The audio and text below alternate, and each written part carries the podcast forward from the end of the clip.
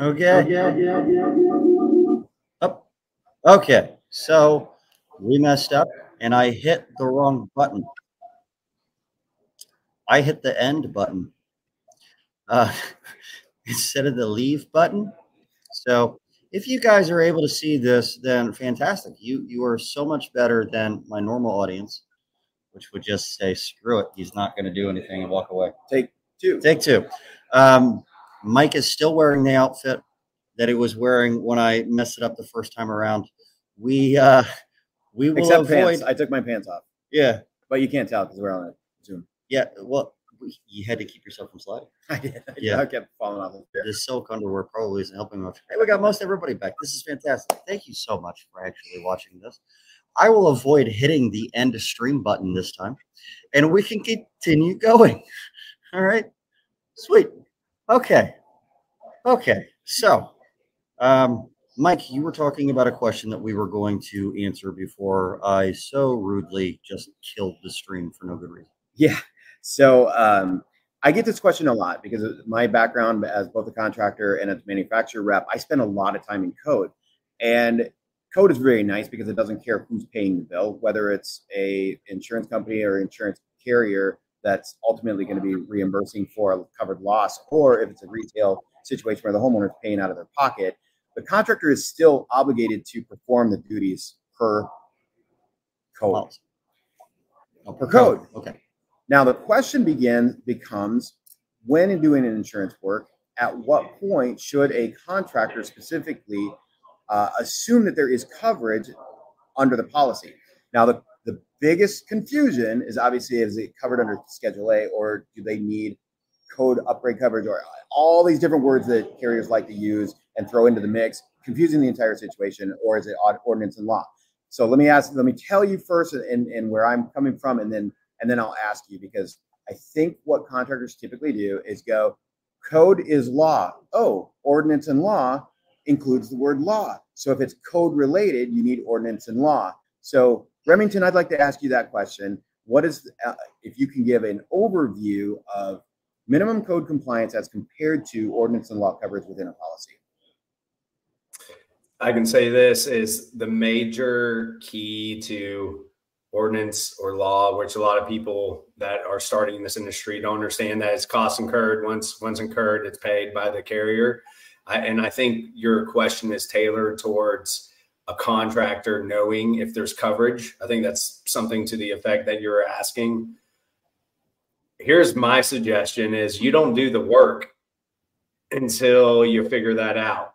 You know, although that there's, you know, because the insurance carrier is going to come out with some type of estimate, RCV, ACV evaluation. Within that estimate, they should indicate if there's ordinance or law coverage or not, uh, and and how much is allocated for the ordinance of law once it's incurred. So um, to me, I, I think that's the best way to uh, you know dip your toes in it without getting in trouble because you don't want to promise uh, a homeowner or commercial building owner that they're just going to pay their deductible and everything's going to be smooth sailing because you find out they don't have O and L. Oh, you, you're in trouble. And and and, and so that, that's I just say uh, be cautious. But that's again the attorney side of things. I know Mike, you probably uh, figured out different ways to not necessarily be as cautious, like entering into the situation.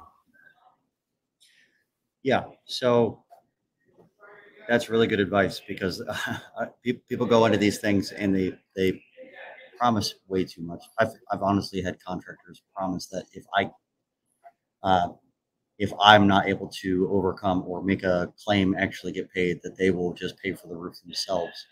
Like the contractor, like guaranteed a roof to people with my services as a public adjuster. Luckily, in all the three times that that occurred, I was able to actually win. But my God, what if I didn't? So and so good. Have caution. I like that strategy. Now, as far as ordinance and law goes versus coverage A, there's there's a there are some differences and there are some overlaps, and that's why it's confusing. Because you're right, it does have the word law in it. An ordinance and law, building code coverage, code upgrade coverage, law and ordinance, these are all the same thing generally, but they are slightly different from one policy to the next. So we're going to talk about very generalized things And it's different from a residential policy to a commercial policy. We're going to talk about residential. So a residential policy, very generalized, and this can be different from one state to the next. So very generalized. This is my disclaimer. Ordinance and law is supposed to cover you when there is an increased cost caused by an enforcement of an ordinance or law. And what the hell does that mean? Exactly. So, what is an increased cost? And feel free to jump in at any point in any of this, Remington, if if you have anything to add to it, or if I'm wrong. So, from what I can gather, an increased cost would be anything that is outside your normal course of construction. That's huge. That's a big deal. But there's a second caveat, or it's something that isn't currently on the roof. So if you're talking about a roof claim and it's not there, then it would be an increased cost to add it on. So you're increasing from a certain point, and that point that you're increasing from is the RCV coverage. Or if it's ACV value, you still calculate RCV first and then you depreciate it. So it still starts at RCV. So, what is the replacement cost value of the roof?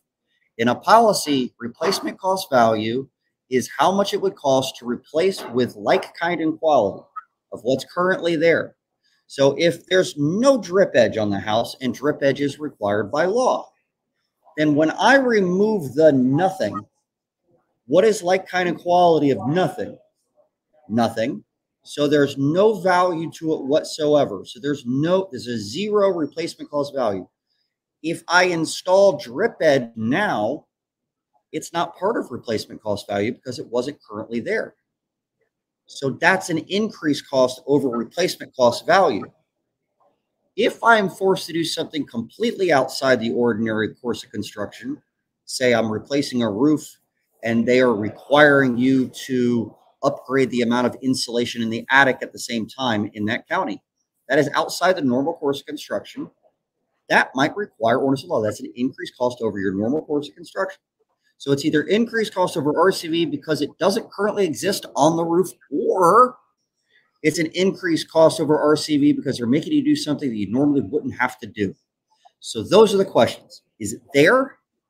Do you have to do it? And if it's one of those two things, then generally speaking, coverage A covers it because coverage A also covers compliance with code. So that's the overlap a lot of the ordinance and law stuff covers compliance with code or covers the increased cost. But coverage A always covers compliance and then excludes the increased cost. So there's an overlap. And that's where all that confusion occurs. Mm-hmm. And lots of fun. Yes. So, so, let's go over a couple of scenarios and then you tell me which bucket you find it in. Okay. So I live in Minnesota um, just north and west of the Twin Cities, we have a house that was built. Uh, the last time it was re-roofed was prior to 2000. There was no uh, ice and water shield on the house at the time. So, house gets uh, hailed on. You've got a 1999, let's say. So the house, the roof is now 24 years old. Uh, hail. Now, when they tear it off, obviously there's no ice and water shield on there, but mm. clearly for the last 12, 15 years, ice water shield is now required 24 inside 24 inches inside the heated wall and around all penetrations. So roof is torn off, replaced. Insurance carrier comes out and says what?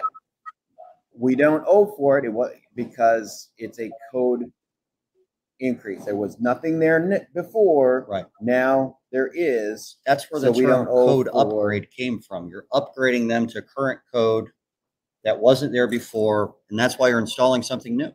It's an that's where that that's where the code upgrade goes. Now there are some that say, you know, how do you upgrade to code? The oh, upgrade is the minimum, so it's not like you upgrade. You're sitting down in a restaurant, you're upgrading to a glass of water. I mean, but you're upgrading to the new current code. So, so the, when it was built originally, it was built to code, and now a new code has come out where something new is now required, and now you're upgrading to that with the new roof. So the question on the table is Is it reasonable on an RCV, typical RCV homeowner policy for that cost of the leak barrier 24 inches inside of the heated wall because that is the minimum standard in the state of Minnesota? Is there is there is it reasonable to assume that there is coverage within the policy for that cost? I'm gonna let you have that one, Remington. I would say it's reasonably assumed, yes. Uh, however, here, I think here's the key. Number one, do they have ordinance or law coverage? Check. Yes or no. Number two, there's a lot of policies that are specific that say we will uh, pay for the damages to, or excuse me, we will pay for the undamaged portion, you know, of, of particular losses. Um, in this instance, you know, there was no ice and water shield itself. I feel like you would consider it an upgrade. And the reason why I would say upgrade is because it wasn't there prior to the loss. Um, so it's an addition to what was actually at the structure at the time of the loss. I would assume, yes, it's covered. Yeah. So I mean, that's the key, though. If they don't have ordinance of law, then there not might not be coverages there. So I don't know. There are some states that require ordinance of law be on every policy. Um, I don't know if Minnesota's one. So of those Minnesota is the one. So Minnesota under statute sixty-five A is required. And, and I want to go to Jared's question next because I thought that was going to be an easier one than it was. So normally, you know, when we, when we're doing claims in Minnesota, I mean, that's, that's typically, Yeah. that is a covered loss. Minnesota has it. Yeah. It's it's required by the state, even if they don't even have it on their policy in Minnesota, they have it because it is a state statute that they have it.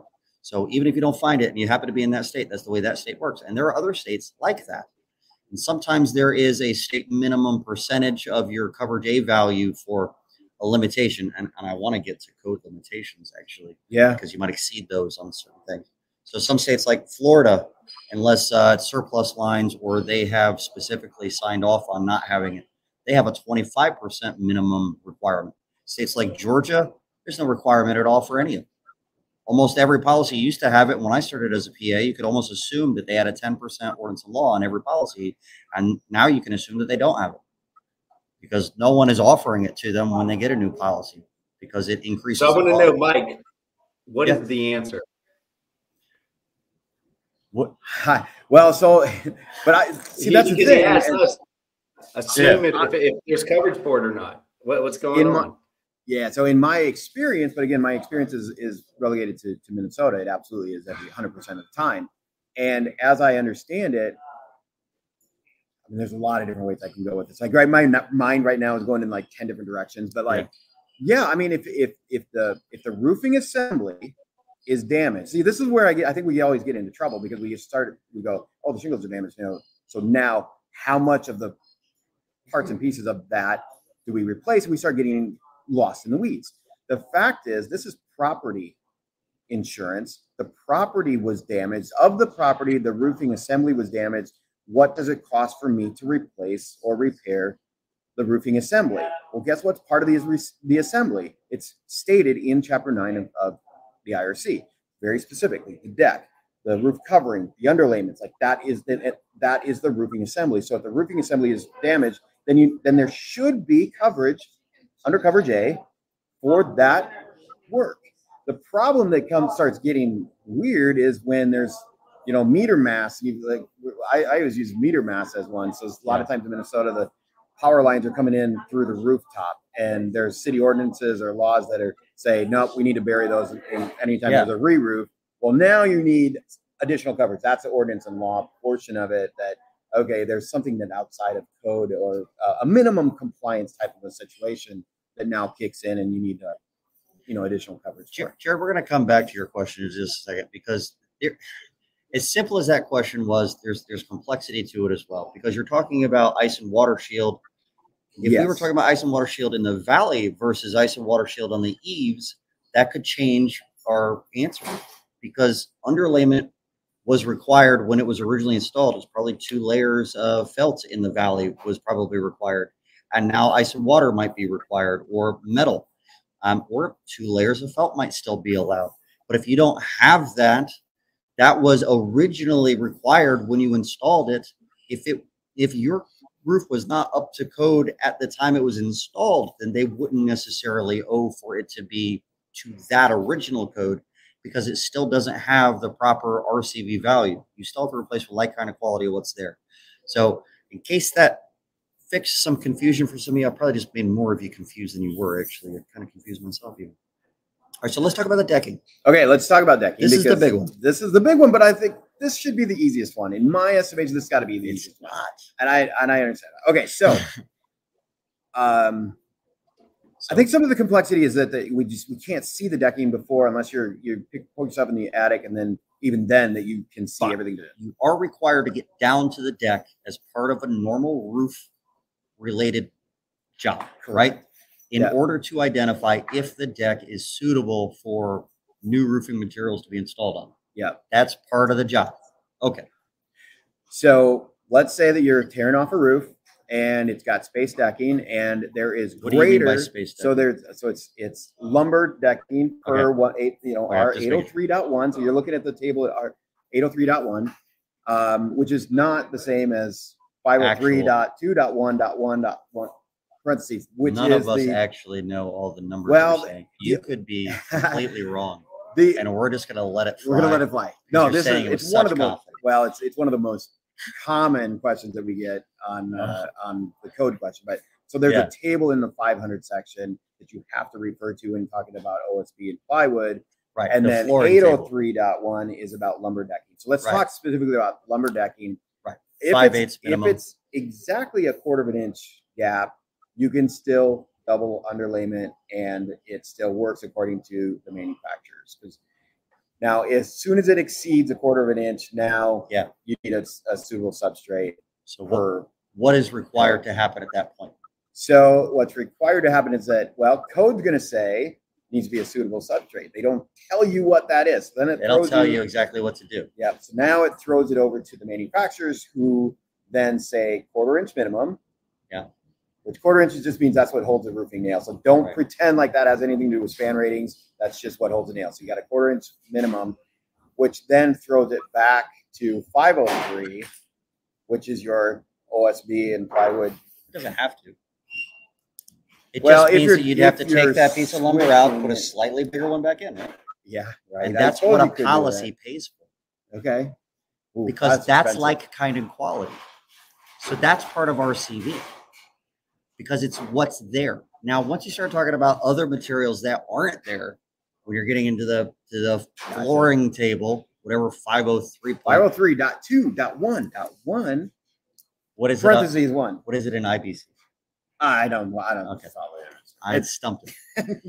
All right, so I don't know. so if, if you're getting into OSB or or plywood sheathing, then you're adding something that's different, and there's going to be a difference in cost between that. So now you might have to have ordinance and law covered. But if there is damage to, if, it's not damage, if it's just that there's gaps because the wood shrinks over time, it's it's not that it was installed incorrectly necessarily. It just it just has gaps now. It's not a suitable suitable substrate.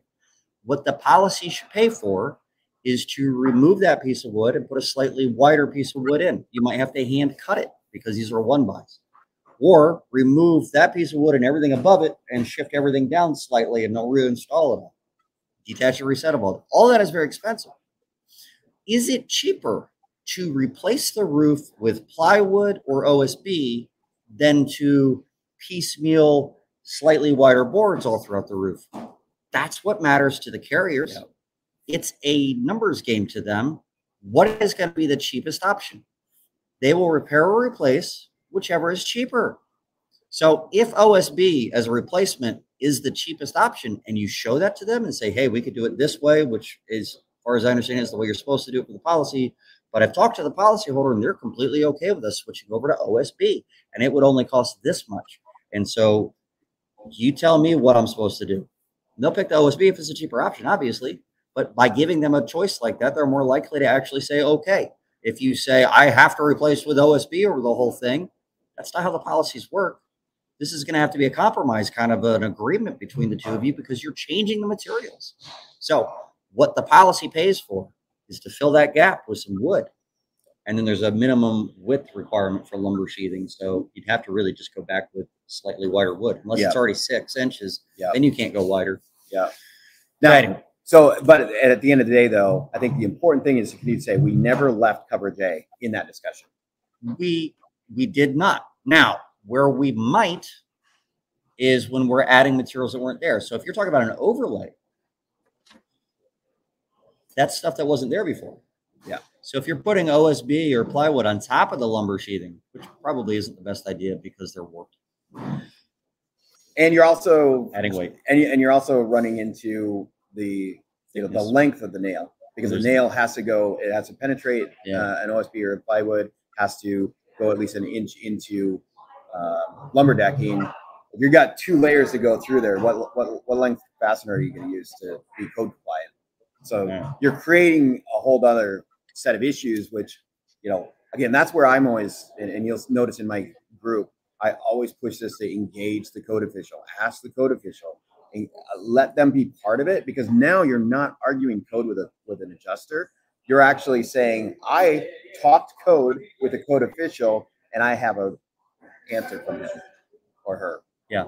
I mean, that's the code official is is your best friend in all these things. Hopefully, they're a decent code official because they can resolve a lot of these questions. Now, if you're in a state where ordinance and law is required, getting a code official involved might be saying that we're getting a code official involved to enforce something, and then that word enforcement comes into play, and they're trying to say it has to be under ordinance and law. So if you're to say that doesn't have ordinance and law is a requirement, and the policy doesn't have it, then talking to a code official could cause you some issues. So it's all in the way that you talk to the code official. Uh, this is what's currently on the roof. Is it okay for it to stay that way? Do I have to change it to something else? If that something else costs more, then the difference in price is what the increase cost is. If I go to plywood over lumber sheathing, and lumber sheathing costs ten dollars a square foot, and plywood costs twelve dollars a square foot, then there's a two dollar a square foot difference. That's the increased cost that would fall under ordinance law the ten dollars a square foot would still be covered under cover A. So it wouldn't be the full cost of it anyway. Now here's here's where everyone gets in trouble. There's something called concurrent causation.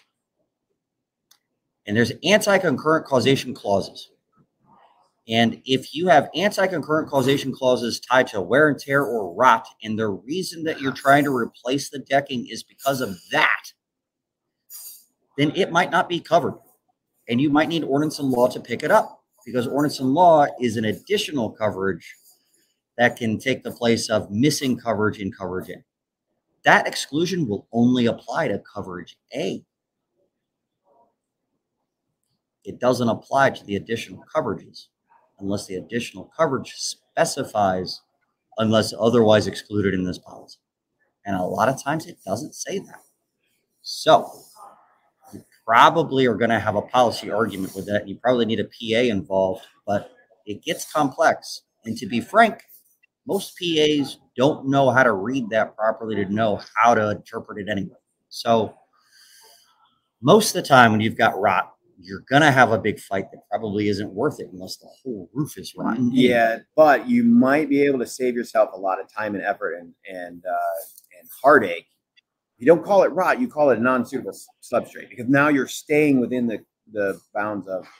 It's of part of the normal course of construction to evaluate. Yep. So you're staying inside of code. You're using code words, using code uh, conversation with the with the building official, and you're probably staying within coverage A. As soon as you call it rot, now you're dealing with issues of well, what you know. Now you've got a separate date of loss or whatever you want to call it. It just calls into a whole bunch of questions. So as soon as you start saying words like that, you're you're you're going to you just increase your fight quite a bit. Remington. What what's the deal with rot, man? don't say mold. Don't say rot. Yeah. no, I, masking. I, you know, I'm with you. Uh, what is crazy, I, I thought about this is where I think you could use the date of discovery. You, you said rot is hey, there's some policies where uh, if there is an active leak but it's hidden behind a wall, it's covered. Like when when did that data loss occur? You know? Yeah, it's Uh, unknowable. but anyway, what's that? That would be an unknowable date of loss. That would be one of those times where you're actually supposed to use a date of discovery. Right, right, exactly. Um, Yeah.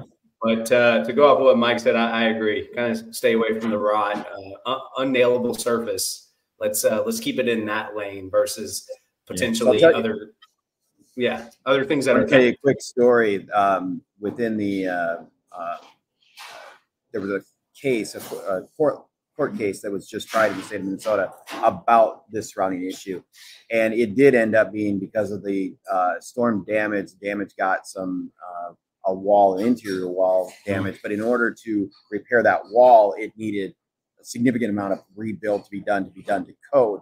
Now, the way the case law ended up, um, it, it, they lost. And the, uh, the building owners lost, the policyholder lost, and that was not covered.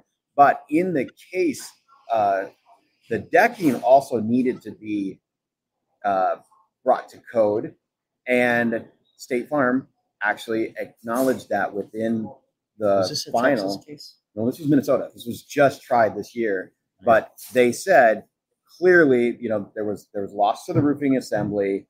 The decking is part of the assembly. Clearly, we owe for the decking, so it, they Mhm. paid for the redeck, but they did not pay for the rebuilding of this parapet wall inside.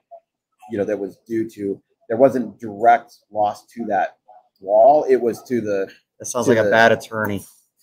uh, If, if they had made the argument about it being a system, the, Yeah. the simple argument, which would have had to have been brought up before it got to that point, it, it was a tough loss. calling it a system would probably have resolved that. And, and there are a lot of cases where bad, bad verdict, and it's because the the argument wasn't made correctly.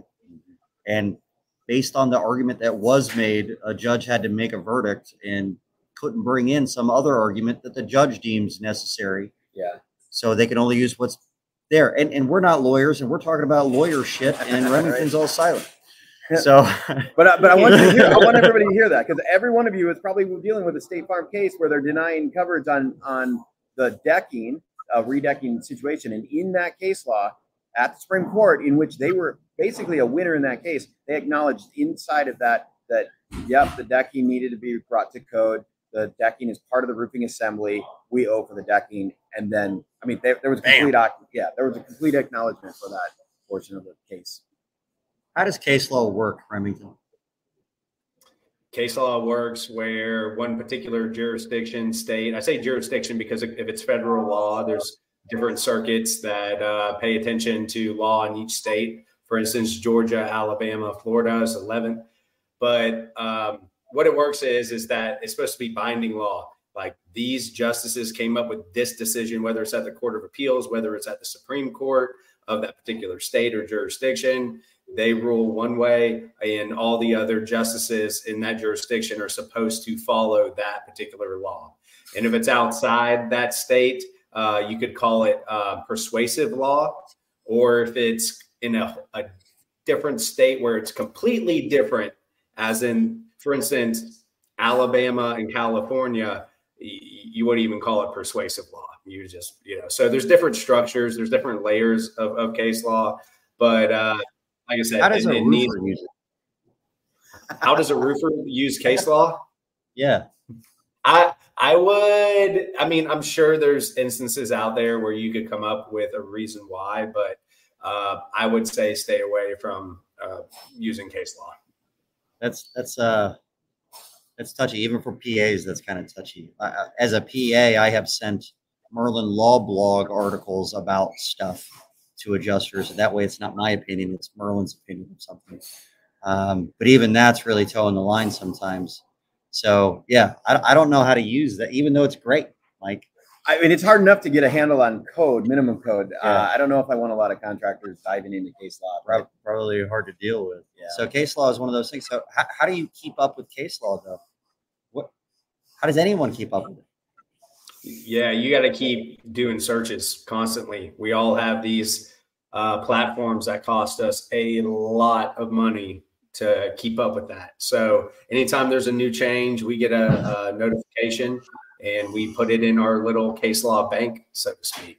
But it's uh, you know, it, every every attorney learns as they go. As they, all right, well, this is the new case law. Okay, well, here's a new statute, whatever it might be. But what usually happens is, is a statute comes out, and then there's 10 years of case law to define that statute.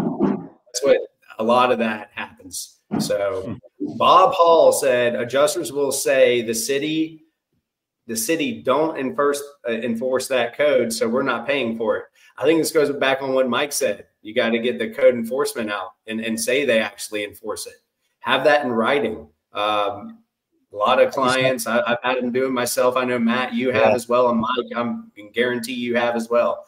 uh, you get it in writing that it is it must be enforced. So uh, And- just and like typically, yeah, typically it's already in writing. That's where I'm gonna. That, the reason why I want to address address this is get to know and love Chapter One of the IRC. That's going to have everything that has everything to do with the enforcement and, and administration of the code, and it will say right in there where it is and is not enforced. And uh, yeah, you'll have everything you need out of there. So here, here's the funny thing about the word enforcement. It, it, there's uh, ambiguity in insurance policy. If you didn't know that yet, oh my God, I just blew your mind. Ambiguity in policies exists. The word enforcement is one of those terms that can be construed in multiple ways. Enforcement could be construed as an action. There is a specific enforcement being done on your claim that is forcing you to do something completely outside the normal. And that's the way it was actually intended to be read in this policy but they've construed it to be anything that the um, the building official requires a permit for or was going to investigate. And so you got building officials that say we don't enforce that, and what the building official means is something different than what the policy might mean because they're using different jargon. And so for a building official to say we don't enforce the decking, I don't care if you put cardboard on it. The the code book clearly states that they enforce all the codes that are there. But the code book is using the word differently than the way the building official is using it because the building official is using common vernacular to mean that he's not going to actually go out there and do anything. He's just saying he's not a police officer. Right. He's So gonna- what does carry- it mean to have an enforcement? There are cases that I've seen in Texas where it very clearly identifies the courts have identified that a specific enforcement was never imposed on that particular address, meaning an action, meaning they have put an enforcement on this address to replace all the electrical components because there was electrical mast involved and it has to be under the ground now. It is outside the normal course of roofing construction. It is something that is not normal and it's being enforced on that thing for whatever reason. That is an enforcement as an action, and that's the way it's supposed to be intended. But worst case scenario, if they're going to say that it has to be something that is related to um, a building code official actually investigating, the word enforcement can be construed as anything that would have a looming threat of punishment. You, if you could get in trouble for doing it wrong as a contractor down the road, Yep. even if they don't enforce it right now, the way that they're using that word, if later on the homeowner tries to sell the house and they have an investigation or an inspection, and the inspector says that they didn't do the roof right, and then the building official is notified and sends you a a, a bill, a, a, misdemeanor fee, Usually accrued daily, by the accrued way. daily. And sometimes the policyholder also gets the same thing. Then that is a looming threat of punishment. There is a threat that you might get a ticket down the road. And so you could construe the word enforcement to mean so many different things. The carriers are going to construe it the way that benefits them the most. And that's not appropriate.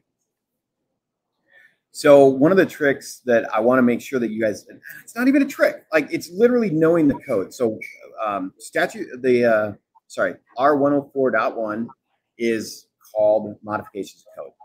This is where if there's an impractical solu- uh, uh, uh, the code creates an impractical situation, then the building official can uh, give you, give the contractor a modifi- modification to code, but they have to provide that in writing. So one of the things that I'm really trying to help contractors understand is that when you're given a scope from a carrier and you're understanding that that is going to be a violation of certain one, two, three, five, six codes, whatever it is, be thorough, right? Figure out what that is. What you're doing is you're packaging that together. You're presenting to the code official because they don't know manufacturer, you know, Yeah. mon- you know what is approved and, and specifically brought out by manufacturers in these situations. So you bring this to them and say, here's my scope. It's going to be violating this section, this section, this manufacturer specification and, and installation requirement. I can I need a modification of code to do this, or you need to deny this. And that action has to be done in writing. So um, so really what you're looking at, and, and this is where you Are kind you- of pull this When back. you say modification code, do you mean something like almost like a prescriptive method um, or an alternative repair kind of a deal? Are those would those Yep. the same thing? So those are all specifically in that 103, 104 section of code is talking about what happens if you run into these situations that are outside the specs, what are Okay. outside of, of specifically what's inside of, in, in code. And there's there's a section called modification code. So this is where this is why I bring this up because there's a lot of people that go, well, wait a second, if I tried to pull a permit and I know that it violates code, I'm going to ask them for a variance or I'm going to ask them to deny deny my permit. So I'm going paying my $150 whatever for a permit and asking them to deny it.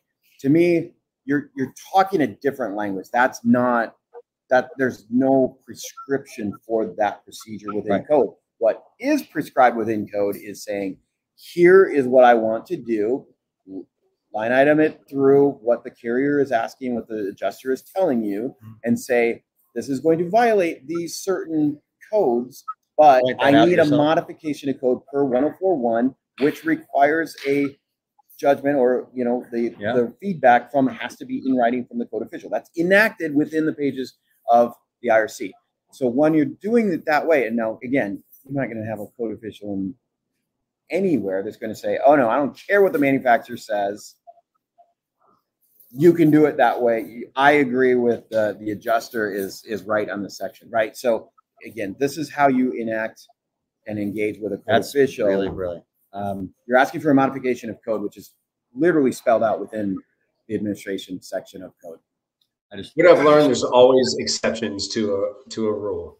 You know, you, there there typically is. So I think that's what you're getting to, Mike. Is that hey, look, here's the code enforcement. Here's you know, here's here's the rule, so to speak. Uh, but if, if there needs to be an exception for uh, specific circumstances, you ask for it, and they'll say, you know, all right, well, you can do it this way. Like you said, get it in writing as well. So I want to, I want to, I want to address this one too. Manufacturer requirements are also considered code, and that I'm going to say is actually not true. Requirement doesn't show up anywhere in code. Manufacture what is published or approved, is considered code. So we keep interjecting these words that aren't actually there and thinking that they are. It has nothing to do with whether it's required or not. It's actually more considered is there an alternative or not? So Right. if it's approved by the manufacturer or it's published by the manufacturer, then it's considered code. The, the word requirement never shows up inside of the pages of the uh, IRC. Hmm. So if there's an alternative, so let's use an alternative, for example, right? Say it's a 212 pitch. Right. Can you put shingles on a 212 pitch? Yes, but what? You need to have ice and Multiple, water yeah. shield on the entire deck or double underlayments through double the deck. well. So those are those are your two ways. Right. So now you now you've got leeway. You can either go this way or that way. But if there's no like if they say you don't need starter, Right. Okay, well, show me because I've got all of this documentation where the manufacturer clearly states this is the instruction and this is the installation instruction. Mhm. You're going to have to find something somewhere that says it's not. You don't have to, and you're not going to find it anymore. So it's published and approved are the words that are used inside of code. It requirement Approved. never. when meant- they talk about approved, the approved word in, in the commentary is approved by the building officials, which is interesting. Not approved by the do carrier. It, it actually. Oh, right, means- right, yeah. I want to make so- sure that yeah, that has nothing to do with approved. Yeah. It's published or approved by the manufacturer. No, so it's actually the, in the commentary of the code. I teach you something. nice. Yeah, In the commentary of the code, whenever it says approved, they mean by the building official. by the building official. So, and what they mean by that is if there is a variance, if there is some kind of a different prescribed method or something outside the norm from the manufacturer, then the or a different kind of roofing where you're using freaking license plates or something as shingles, then it would have to be something that is approved. You'd have to get your methodology approved, your instructions on how to install this have to be approved By the code by official. the code official. The manufacturers get these approved as a whole by the IRC anyway. So it would be approved by the code official if it's a manufacturer installation Yeah, and your CCLI reports are the other ones that, that talk to about published and approved. So um, those verbiage also show up in those contexts as well. Yeah. So is it considered part of code? I think I think that's Yeah, published and approved. But again, what what uh, what I saw again, and it's 13 years as a manufacturer rep, I kept hearing these requests.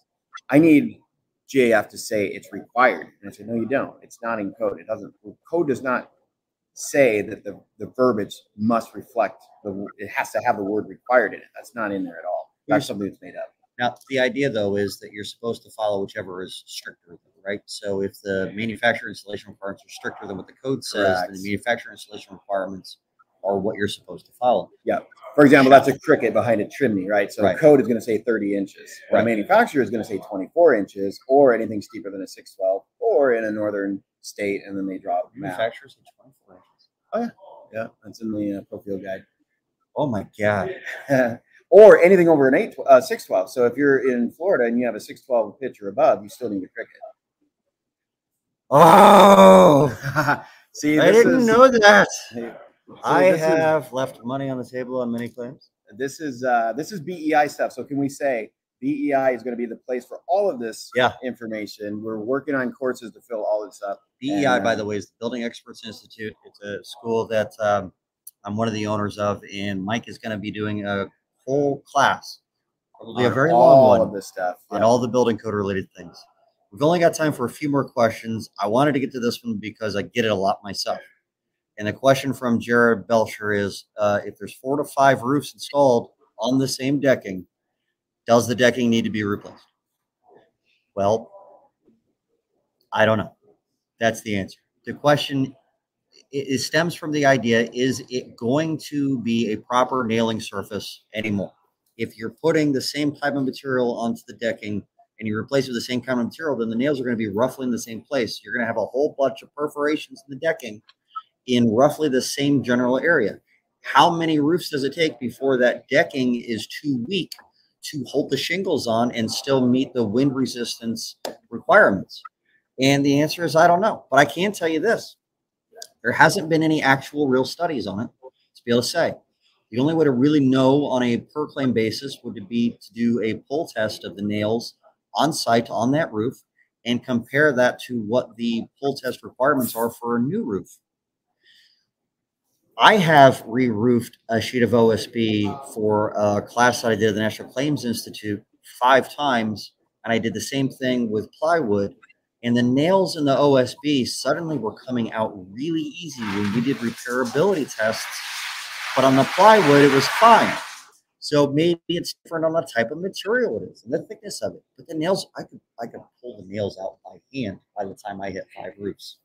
You think that was a could that be in a like a delamination issue or something like that, where the the OSB or the CDX was actually weakened as well, or is that That's what literally we're just saying. Yeah. So the OSB was weakened, and so the nails weren't. They didn't have the grip force anymore. If if the wood structure around the nail is not very tight anymore because you hit roughly the same area with the nails over and over and over again, it's a problem. But it's there's no research to point to. So here's another Pandora's box. Are you talking fortified now? Because there's a lot of leak barrier was- fortified, right? So here's the other Pandora's box that gets opened. Every single manufacturer has a disclaimer in their leak barriers that there can be a chemical reaction between dissimilar materials. So if you put, you know, one manufacturer and then you put in your second layer, because clearly you're not going to be able to pull that off.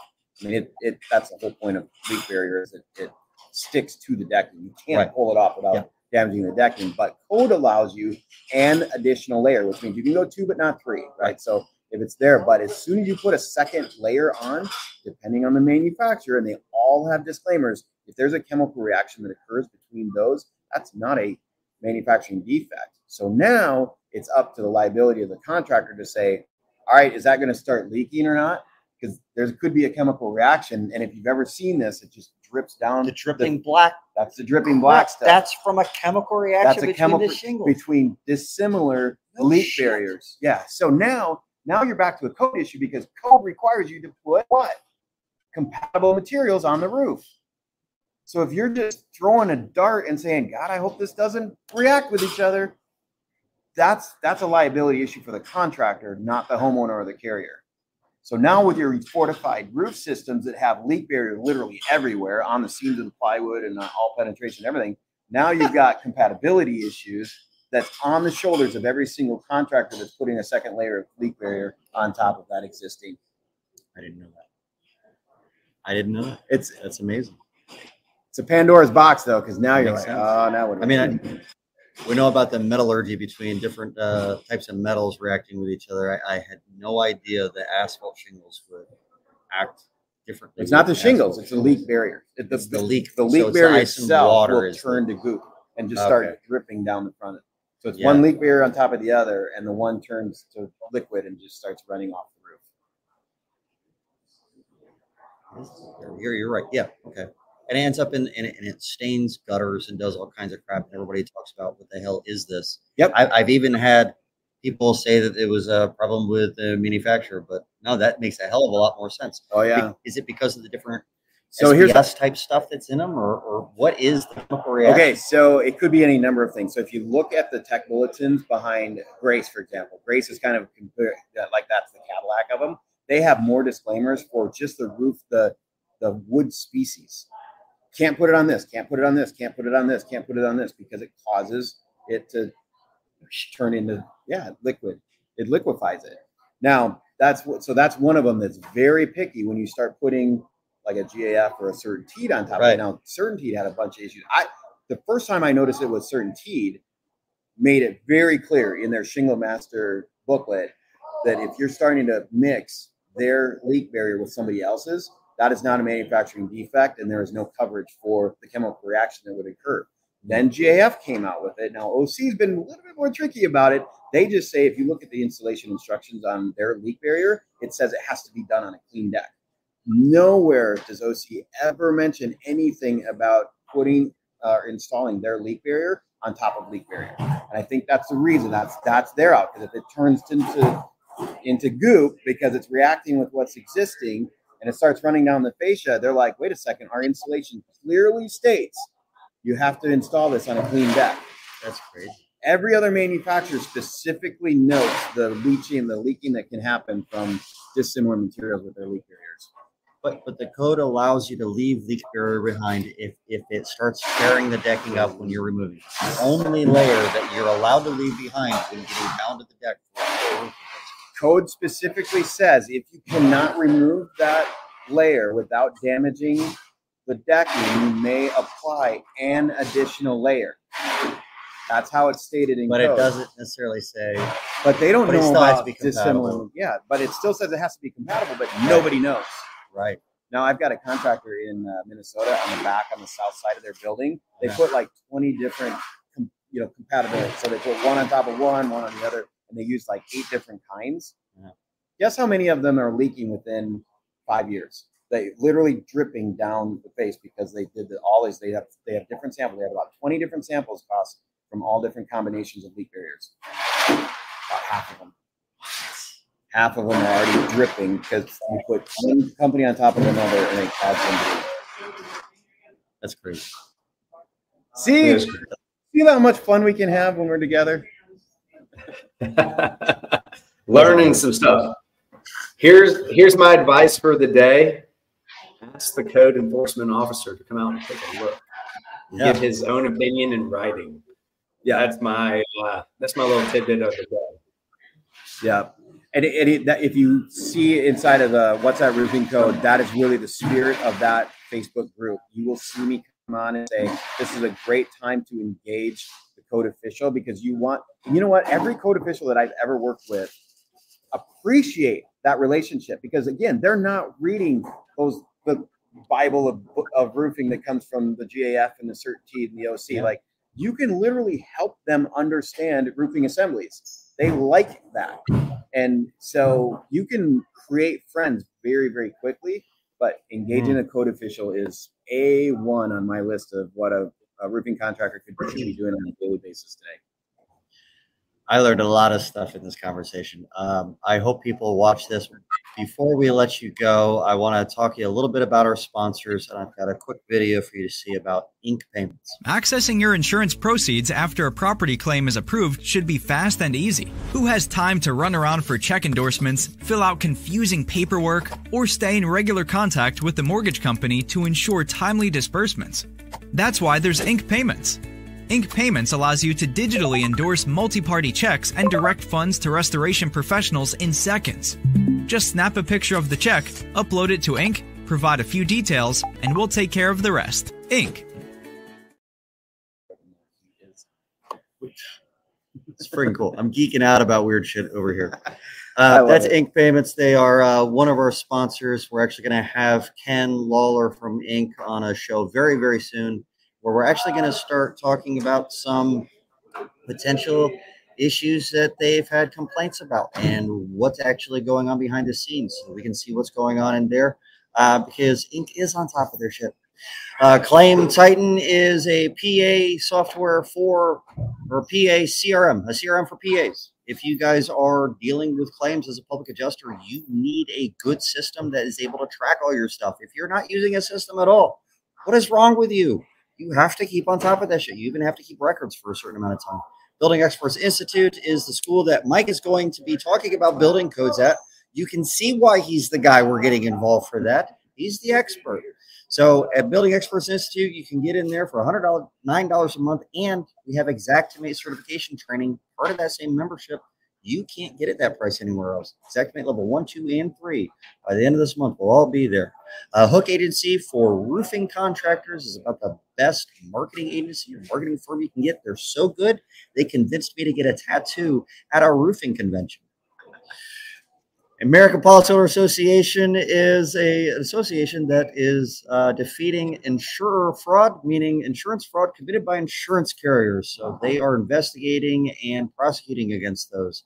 Uh, there has been a lot of talk about people saying that there's not a lot going on. I can promise you, behind the scenes, we're talking about accusing someone of fraud. You have to be right. There is a lot of investigating still going on. There is a lot of work happening. So bear in mind, there's a lot that you don't see. American Policy Association is doing a ton. And then there's the Huggins Law Firm, probably the best law firm on the planet. Definitely the best for Georgia and Florida.